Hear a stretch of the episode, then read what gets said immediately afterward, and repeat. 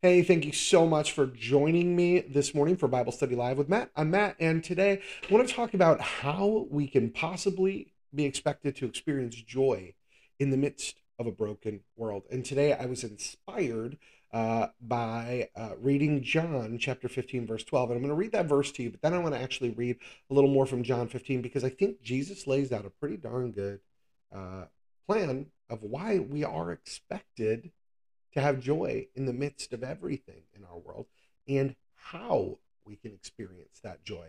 Um, so, John chapter 15, verse 12 says, My commandment is this to love one another just as I have loved you. And we're going to talk about that today. But before I get rolling, let me remind you the whole purpose of, of me wrestling with the scriptures live uh, on Facebook and LinkedIn and Twitch and all these places is to try and create some conversation without condemnation. You know, um, I don't really often elaborate on that, but this morning I'm just gonna for a second. Here's the deal. Oftentimes, even Christians, uh, we disagree on certain theology, certain beliefs. And instead of having rational conversation and, and, and asking questions and explaining to one another why we believe what we believe and what what we read in the scriptures and why it's led us to have certain beliefs, we just argue with each other. Or we say, well, I don't know if they're saved or not. Or I know they're saved, but their theology is wrong. Or uh, I don't know if he's really Christian or da da da da da. And here's the reality the reality is um, there's not a person alive today who was walking with Christ when he walked in the earth. There are um, large parts of the Bible that were written in Hebrew, others written in Aramaic, other in Greek. Uh, the spoken language of Jesus' day, the common spoken language was Aramaic. I don't know people who speak that right now. I know that um, in uh, in Aramaic there's uh, one word for love. In Greek there's like four or five. So I mean, I share that because throughout time there are things that take place. Right? There were people that were there listening to Jesus and his words, absolutely amazing, by the way. What an experience that must have been. Um, but most everything was passed down through oral tradition. And I'm not saying that saying that there are errors. I'm saying that um, throughout oral tradition, different people focus on different things and how they communicate. And then when things were written down, right, there linguistic changes. People don't use the same words today that they used 50 years ago in some cases. And now we're talking about uh, manuscripts that are thousands of years old. There are differences in punctuation, like none in other languages, and punctuation in English language, like commas and semicolons and other things. And where we pause in a sentence can change the way that we receive those words. Now, the beautiful thing about God's scripture is that it speaks to our hearts, right? So, in spite of translatory differences, in spite of linguistic differences, in spite of punctuation, uh, God will still speak to our heart if we're approaching Him with a heart that's receptive and seeking to know Him. He's going to speak to us. And it's amazing if you get friends together, they can read the same passage, but God can speak to our heart in two totally different ways about it, right? Maybe in one way it's it's convicting to me because of some bad life choices I made, and in one way it's encouraging to you because you've been spared those same bad life choices, right? So I share all that to say this as we read through things and wrestle with them, God may draw your attention to something different than what He's drawing my attention to. We may both look at the exact same thing and, and, and have a completely different perspective on it.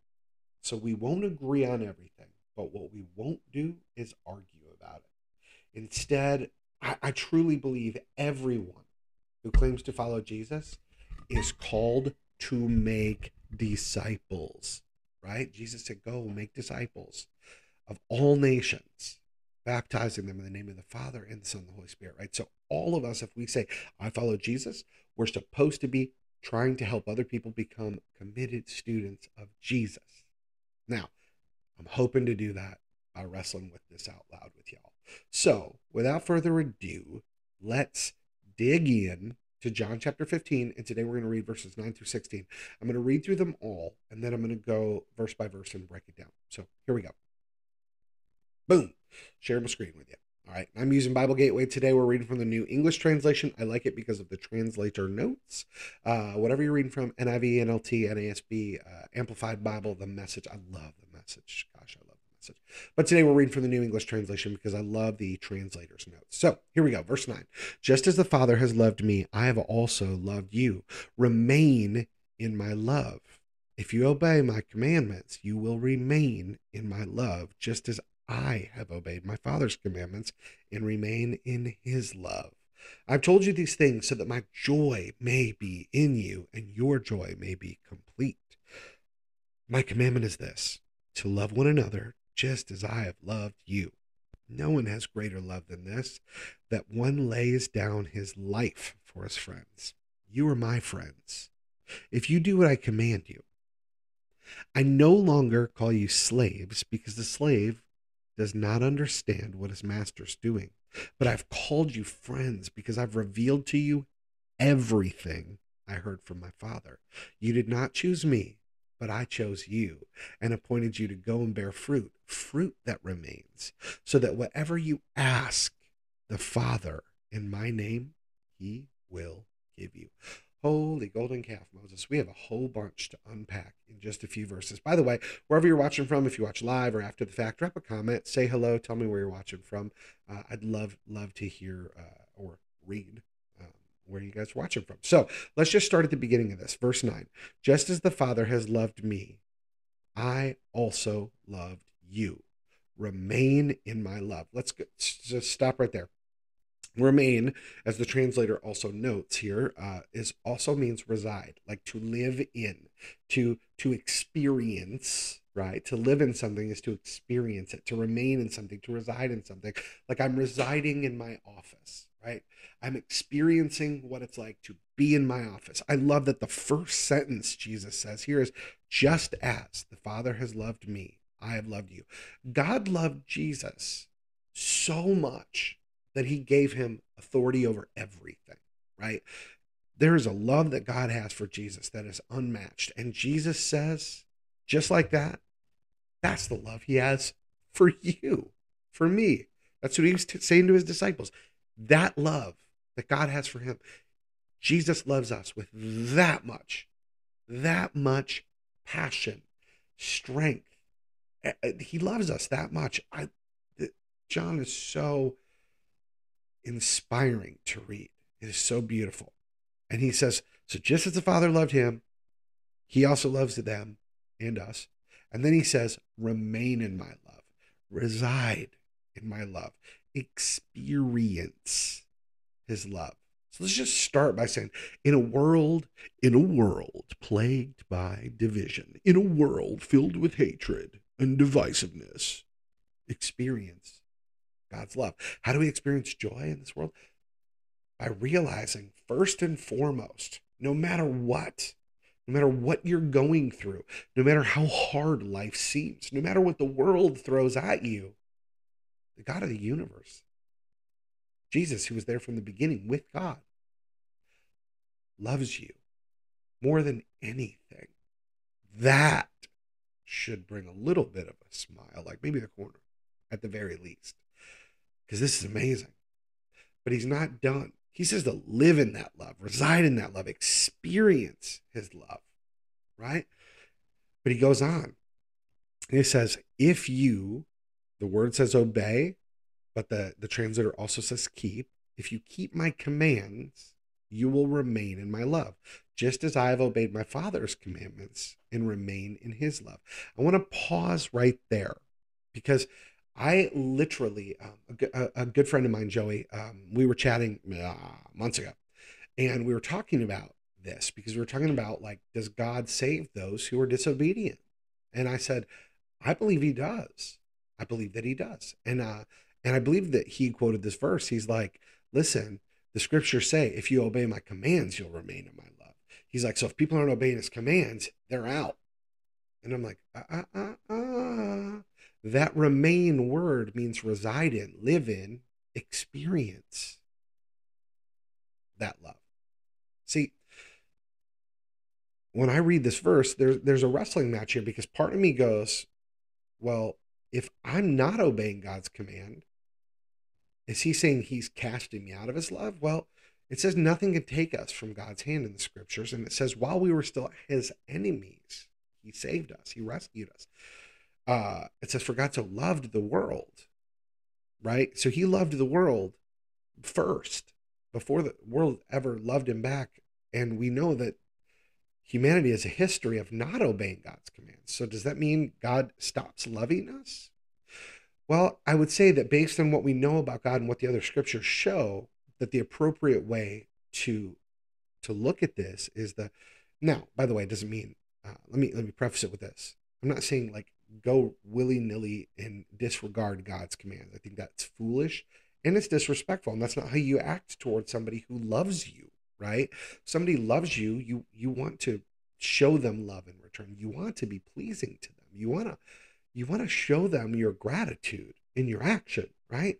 So God loving us first.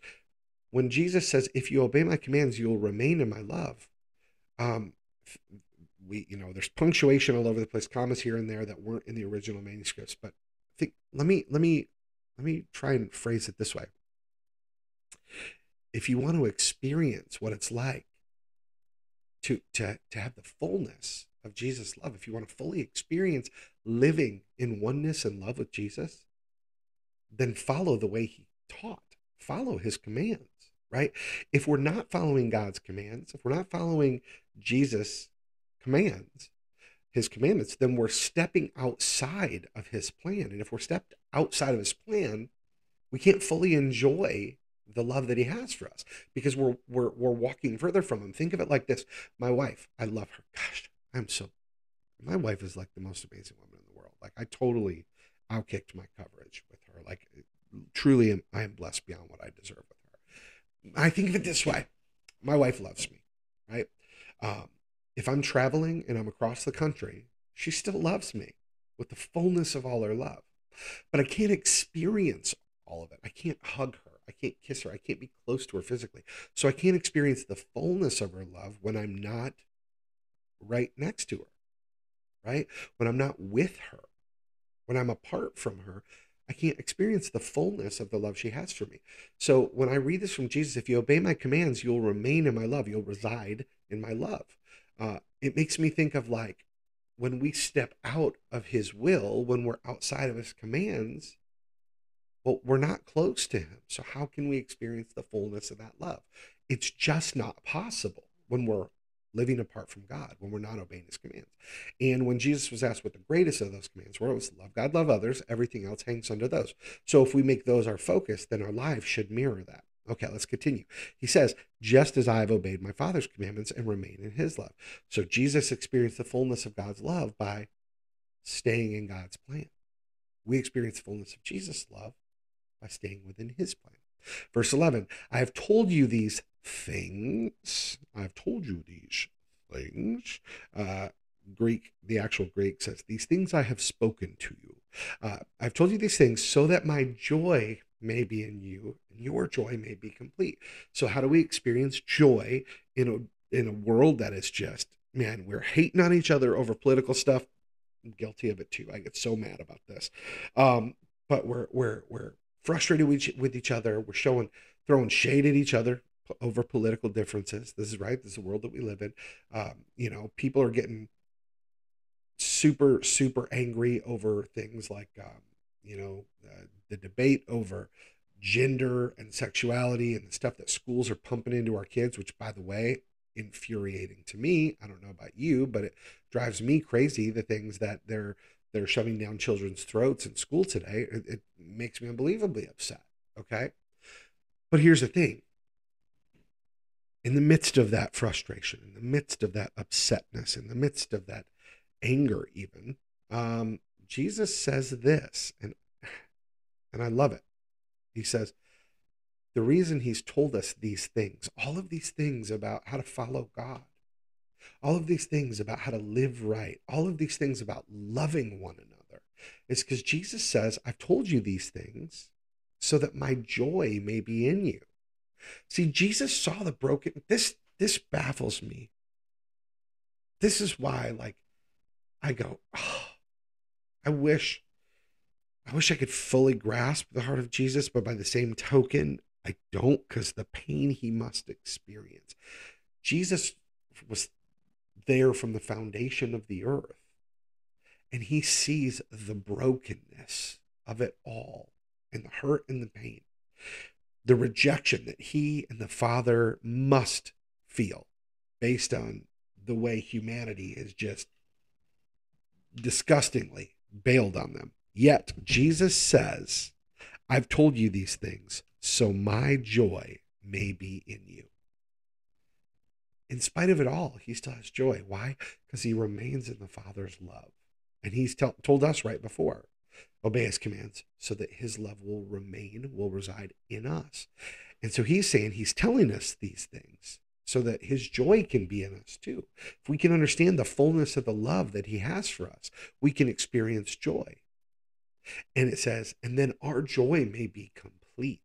Interestingly, he didn't say, I've told you these things so that my joy may be in you and my joy may be complete. He said, I've told you these things so that my joy, my joy may be in you and your joy may be made complete, may be complete. We experience the completeness of our joy, meaning like complete is it. Like nothing can make us happier than experiencing the fullness of the love that Jesus has for us. Whew, how do we keep joy in a broken world that is so divided? Then it starts with realizing how much love Jesus has for us. And, and, and when we realize that, we say, man, then I want to be like him. I want to live like him. I want to love like him. If I could do that, oh, the joy that I'll experience, no matter what's going on around me, is unmatched. It's unparalleled. There's nothing like it.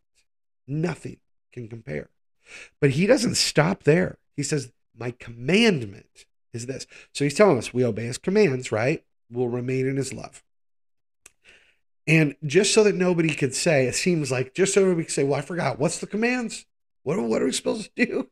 like, so that there is no excuse. I love this. Jesus says, okay, I've told you these things so that my joy will be in you and your joy may be complete. He says, my commandment is this to love one another just as I have loved you. Now, I want to share something with you here. There's a footnote from the translator says now the reference to the commandments, plural, in 1510, right? Obey my commandments, has been reduced to a single, singular commandment. The disciples are to love one another just as Jesus has loved them. This is the new commandment, also referred to in John 13 34 and repeated in John 15 17. The disciples' love for one another is compared to Jesus' love for them. How has Jesus shown love for his disciples? It's illustrated in 13, 1 through 20 in the washing of their feet. Introduced in the statement 13.1 that Jesus loved them to the end. In washing the disciples' feet, uh, it says in this context, it constitutes reference to Jesus' self sacrificial death on the cross on their behalf. The love they are to have for one another is so great, it must include a self sacrificial willingness to die for one another if necessary. So the translator says this is what Jesus is talking about here. Okay. This is important. The love one another as I have loved you is saying, if you want to experience the fullness of joy, you have to know what it's like to realize that I love you so much, I would lay my life down for you. Now, it wouldn't make you happy if I, like, if you're my friend it wouldn't bring you joy to go, oh, yes, Matt died for me. But it would bring you joy to know that I love you so much that I would be willing to give up my life so that you don't have to lose yours. And Jesus is saying, if you want to know what it's like to experience the love that I have, follow my commandment. What's my commandment? Love each other the same way I loved you. How did he do that? He said, I'm, I'm willing to give it all up for you. So, how do we experience joy in the midst of a world that's broken? Well, think about what if all of us did that? What if all of us were willing to lay our lives down for one another? There's not joy in the, in in it ha- having to happen. Obviously, there's no like yes, you know, like if my my friend Greg went, you know, hey, I'm gonna I'm gonna die for you so you could live. I wouldn't be happy that Greg died. but I would have a love in my heart to know that Greg loved me enough that he that he would trade his life for mine. And I guarantee him my friend Greg would feel that joy in return if he knew I was willing to die for him. See, that's what Jesus said here. Jesus says, Here's my commandment love one another just as I have loved you. And then, in, in case there was any confusion, he says this No one has greater love than this, that one lays down his life for his friends. Another translation that no one has greater love than this, one that dies willingly for his friends. I mean, can you imagine if everybody in this world was so selfless that we viewed other people's lives as worth saving, even if it meant losing ours? If I said to you, I would lay my life down for you. And you said, Well, I would lay down my life for you. And somebody else said, Well, I'd lay my life down for both of y'all. And then we are like, Well, we'd lay our lives down for you too. If everybody thought that way, there would be no war. There would be no pain. There would be no gender confusion. There would be no divorce. There would be no sexual abuse. There would be no human trafficking. There would be no verbal, physical, and mental abuse. There would be no politics because everyone would have the same heart and everyone would be filled with joy if they knew that every person walking on this planet looked at them as a person of value whose life is worth saving at the expense of our own. You know, people, I don't think people fully get it because it's just one sentence, but I say, you know, every problem in this world would be fixed if everyone would just listen to Jesus. Every problem would be fixed. Because there would be no need for courts. There would be need, no need for for politics. There would be no need for fighting. There would be no need for weapons. There would be no need for someone going hungry there is no need for it now by the way there's no shortage of money in this world and the only shortages of food are mm. manufactured shortages the world would not be hurting if god's love was present in all of us would it? But Jesus goes on. He says this, verse 14 You are my friends if you do what I command you. Oh, wait, what? We're only his friends if we do what he commands us? What could he possibly mean? This explains John 15 10 the verse that says, If you obey my commands, you'll remain in my love, just as I've obeyed my Father's commands and remain in his love. The translator notes say this verse really explains John 15 10 in another way. Those who keep Jesus' commands are called his friends, those friends for whom he lays his life down. So he's saying, Look, what did he command? Be willing to lay your life down. That's how he can identify you and I as his quote unquote friends. The translator says it's possible to understand this verse as referring to a smaller group within Christianity as a whole, or perhaps only the apostles who were present when Jesus spoke the words. Some have supported this by comparing it to the small group of associates and advisors to the Roman emperor who were called friends of the emperor, right? So, like that, Jesus was making a parallel like that. Others would see these words that are only addressed to those Christians as disciples that were obedient. But in either case, the result would be basically like this type of inner circle, right? Uh, not just somebody who goes, "Yeah, I believe Jesus existed," because right, going like, "I believe he existed" is one thing, but saying, "Man, I want to, I want to live like him. I want to be close to him. I want to honor him. I want to follow him. Uh, I, I'm willing to do so all the way to a sacrificial death." That's a different kind of relationship than just going, "Oh, I know," right? Like it's like I know the, I, I know the president of the United States exists, but we ain't friends. I know that Vladimir Putin exists, but we ain't friends, right? So to know of someone is different than knowing someone. And even knowing someone is different than a closeness with someone. And I love this. Jesus says, You're my friends if you do what I command you. He's saying, Look, you're you're close to me if you're willing to live alongside of me and do what I do. My command is this love each other the way I love you. Verse 15, I no longer call you slaves. Now let's look at the translator note. Um, in verse uh, chapter 4 verse 51 says this um, the word servants Uh, it's normally translated servant, but it doesn't bear the connotation of a free individual serving one another. Uh, the notes say that servant for slaves largely largely confined to biblical translation in early American times. In normal usage at the present time, the words are carefully distinguished. A good translation is a bond servant, someone who sells themselves into slavery. But as this is very archaic, some people don't understand that anymore. Uh, also, many slaves in the Roman world became slaves because Rome subjugated them and conquered them, right? They kidnapped them or they were born into households of slaves. So with Jesus, when we look at this, and this is probably pretty pretty darn important. I no longer call you slaves.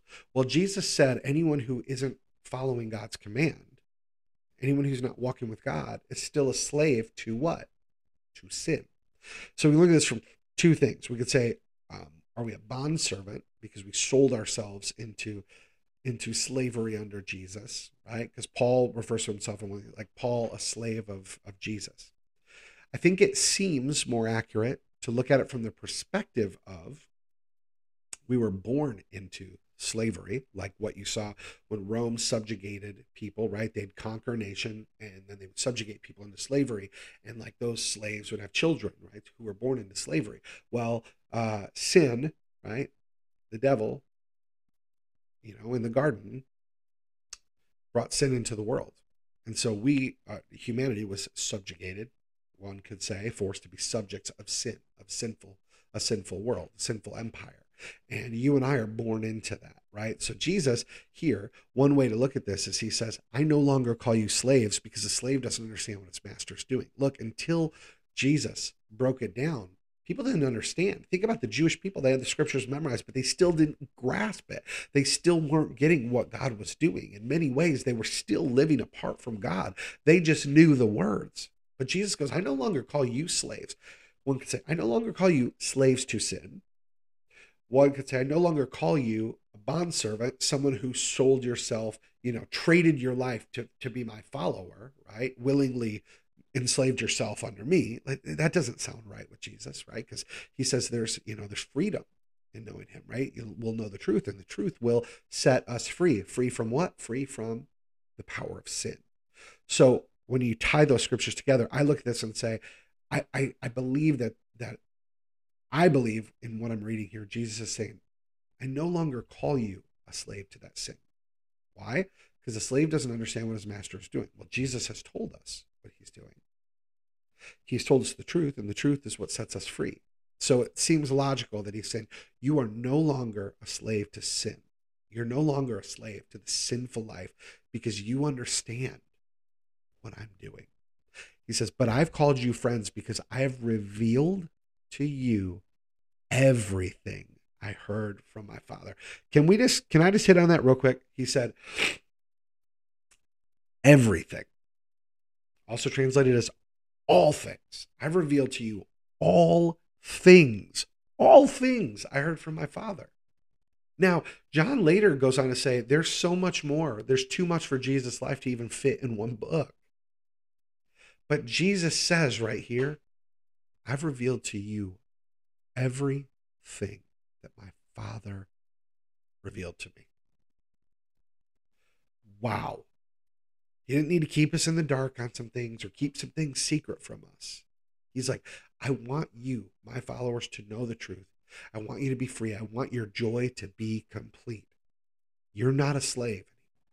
You're free. You're free because you know the truth, because I've shared with you everything that dad told me. That is so beautiful. And then Jesus wraps it up with this. He says, You did not choose me, but I choose I chose you. You did not choose me, but I chose you and appointed you to go and bear fruit that remains. Again with this. Now, footnote on the fruit that remains says the purpose for which the disciples were appointed is to go and bear fruit, fruit that remains. That introduces the idea of going. At this point, it suggests that the fruit is something more than just character qualities, but rather fruit in the lives of others, like people helping others know Jesus. That seems to be the implication because the fruit, the idea is the fruit is permanent, but it relates back to verses 7 and 8 uh, as does a reference to asking the Father in Jesus' name. So, what does Jesus say here? You did not choose me, but I chose you, and I appointed you to go bear fruit, fruit that remains, so that. So, why? Why fruit that remains? So that whatever you ask the Father in my name, he will give you. So, how do we experience joy in a broken world? Well, Jesus says first, we have to know that just as God loves him, he loves us. And we have to reside in, experience his love.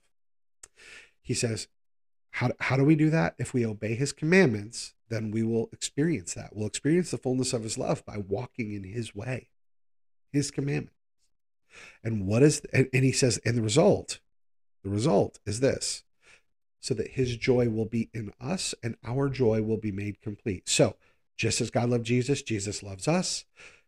Just as he followed God's commands to experience fullness of God's love, if we're walking in the way of Jesus and experience and, and following his commands, we'll experience the fullness of his love. And when we experience the fullness of his love, then his joy will be in us and our joy will be complete. All of this is taking place, by the way, in the midst of a broken world. Jesus lived in one too. Rome was conquering and doing some uh, yucky stuff. But he goes on, he says, Hey, here's the command love each other as I've loved you. How has he loved us? I love it because each thing he tells us thing and then he goes, Let me explain what this is. Here's what I want you to do. Let me explain what that means. Here's what I want you to do. Let me explain what that means. So he says, Love one another the way I've loved you. What? How did he love us? No one has greater love than this one that's willing to die for his friends, one that's willing to lay his life down. And he says, Then he goes, And you are my friends. So basically, he goes, and I am laying my life down for you. I am willing to die for you. So, how do we experience joy? Is to experience love. How do we experience love? Is to live like Jesus. How do we live like Jesus?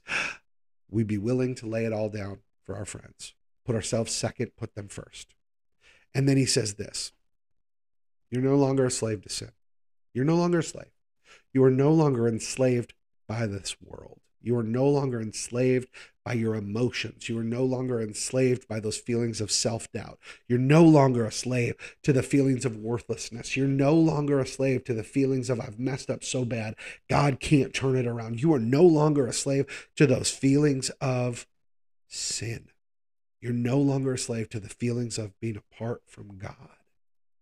You're no longer a slave to any of that. You know why? Because a slave is somebody who doesn't understand what his masters do. And since we understand what Jesus is doing, we aren't slaves, we're friends. And Jesus said, I've called you friends because I've revealed everything that my Father revealed to me. Brothers and sisters, can I tell you, you are a friend of Jesus. You are not a slave. You're not under the rule, the oppressive rule or thumb of some uber conservative God who gives you no freedom. God gave, from the beginning of time, God gave humanity the freedom of everything. Adam and Eve were in a garden naked, free to experience the joy and wonder of the world. They were naked. They were told to be fruitful and multiply. And as soon as Adam saw Eve, he said, Flesh of my flesh, bone of my bone. Two became one. They were free sexually to experience one another because they were perfectly created for one another. The only thing God said is, don't eat from the tree of the knowledge of good and evil. Why would God say that? Well, the knowledge of it shifts gears from experience a relationship. We heard this from the guy at the Church of the Highlands on our leadership training the other night. It was so awesome. He said, um, the tree of life is the experience of a relationship with God. The knowledge of good and evil shifts it from a relational experience with God to trying to be like, everything's going to make sense to me, otherwise it can't be right. Man, Jesus said, I've called you friends. I've revealed everything to you that, that I've heard from my Father. We are, a, we are a friend of Jesus. We're no longer slaves.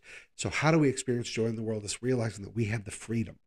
Freedom to what? The freedom to love one another the way Jesus loves us. Experiencing joy. And this is the part that uh, doesn't make sense, probably because that good old tree of the knowledge of good and evil but this is the challenging thing. It seems very hard to show love to people who seem to dislike you or hate you or have hurt you. It does. But somehow Jesus says it brings him joy to do it. And he says if we do it too, we'll experience it. The joy That's crazy. But here's the crazier part. He said, You didn't pick me. I picked you. I picked you to go and bear fruit. Jesus knew if he calls you, it's because he knows you can bear fruit. He knows that you've got a seed planted in you that will blossom into something magnificent that nothing in this world can shut down because that seed is planted by God inside of you, my friends. If you want to experience joy in this world, if I want to experience joy in this world, it has to begin with realizing that the way to experience true joy is to experience God's love. And the way we experience God's love is to walk like He walks, to walk closely with Him. When we walk closely with Him, we feel the fullness of His love. You know, Jesus, I love that He ends this with a promise. He says, I appointed you to go bear fruit, fruit that remains. And He says, so, so that whatever you ask in my fa- the name of my Father, excuse me, whatever you ask the Father in my name, He will give you. Jesus ends after saying, if you want your joy to be complete, learn to love the way I love. You know everything now that my Father told me. So go and do something with it.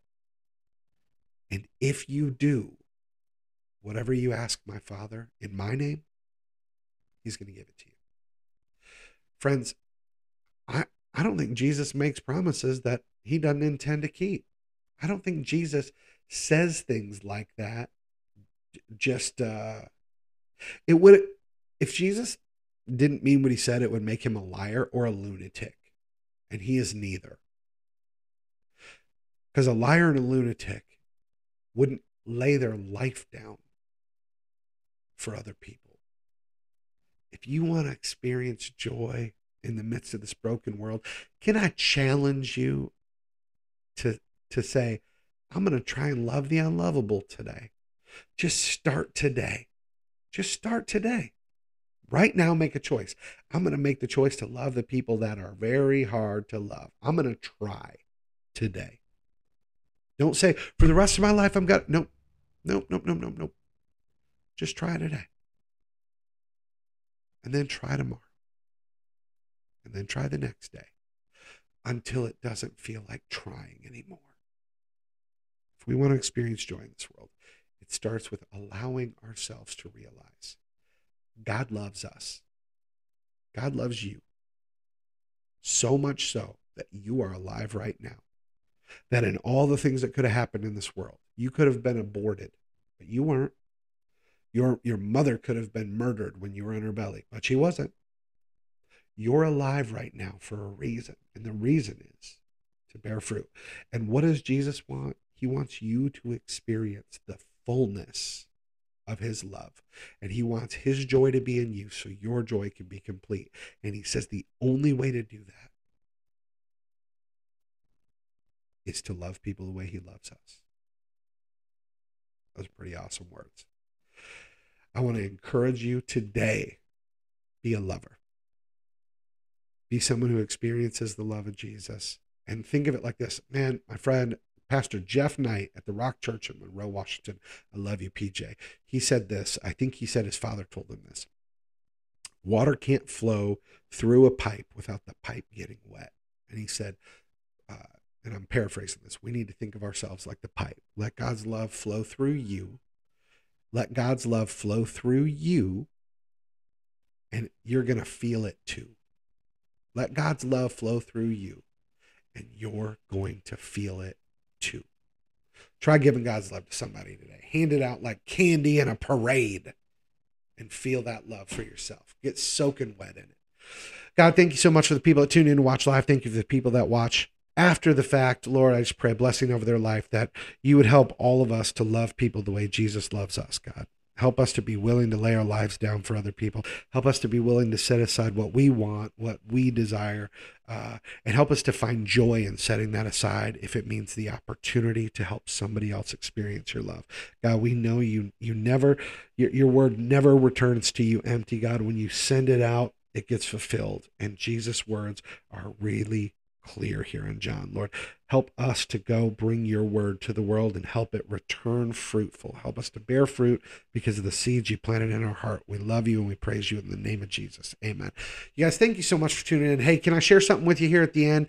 Can I ask you a favor? Please, would you please check out the book my wife and I just released? Um, we uh, had a big old press release for it, and I got to tell you, um, it is definitely not getting read at the rate that we thought it would.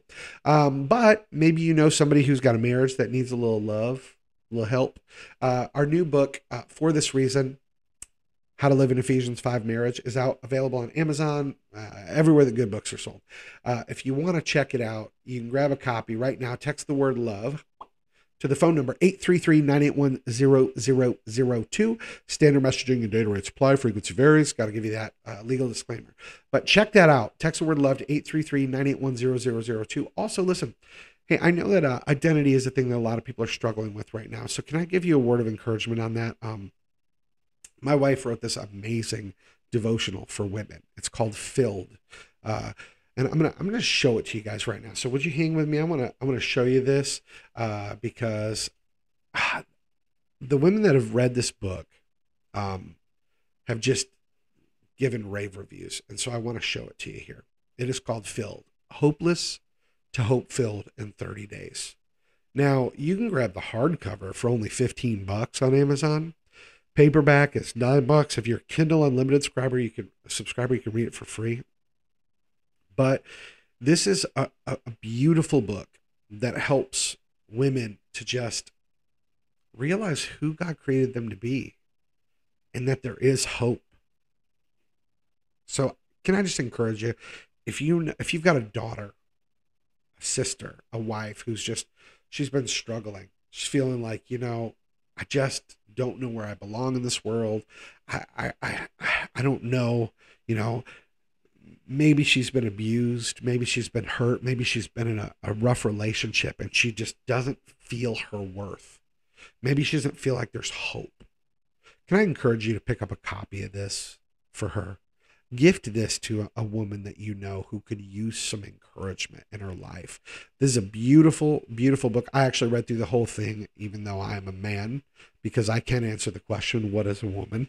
Uh, I am not one but I read through it anyway. And I got to tell you, there are a lot of pages in that book that just, um, in that devotional that spring tears of joy to my eyes to see the encouragement that my wife shares with. And so um, check it out.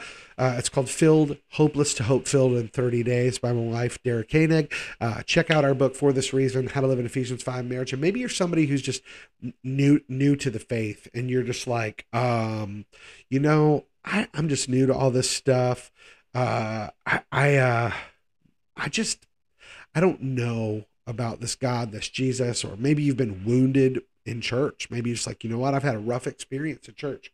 Uh, I shared my journey because those of you that that know me, you know, many of you know me from the time that I wasn't walking with God. There's like a six year period I just wasn't. I was living so far apart from God. It's embarrassing to be honest with you. Um, but I grew up with a grandma who loved Jesus and wanted to get me involved in church. And I was like, pass, swipe left. I don't want anything to do with this church stuff. Um, and then, uh, and then in about 1999, when I was uh, 24, uh, I got introduced to a small little non denominational church where I fell in love with God because because I heard the story of the prodigal son. I was like, if that love's real, hook a brother up. And uh and I like many things I do, I got obsessive and jumped in headfirst. So far as to get my ordination, uh, to be a pastor, and all these things. And then I still walked away because of the experiences I had in that same church later. Uh, they led to a downward spiral, church implosion.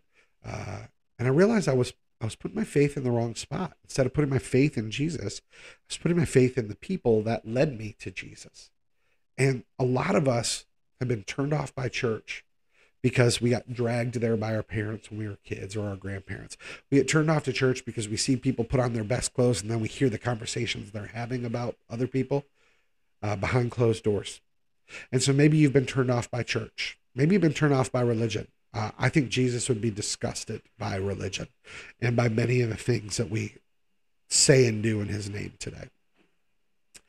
But I think it's important that we truly know who Jesus is. And so this book called Now I See Looking for Jesus in Christianity is, um, man, it's my story of that journey to God, falling away from him, and like a prodigal, uh, coming back.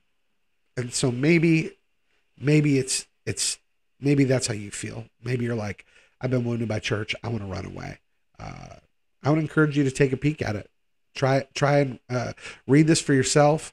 Uh, check out the forward by my man Mike Phillips. Uh, just a, a, good man of faith with a good heart. But uh, I would encourage you to check it out. Um, I'd love to hear your feedback. Love to see uh, what your thoughts are. Um, but anyways, there you go. That's the end of the the shameless plugs at the end. But uh, that book will help you get to know me a little more and a little more about the journey that I've been on and why I'm so passionate about helping other people come to know this Jesus. Listen, I truly believe no matter where you're at in your life, you are just one moment away from walking a little closer with Jesus and experiencing the fullness of his joy inside of you so that your joy can be complete. If you don't know who he is, get to know him today. He already died for you. He already died so you could be saved. That's already done. You can't earn it.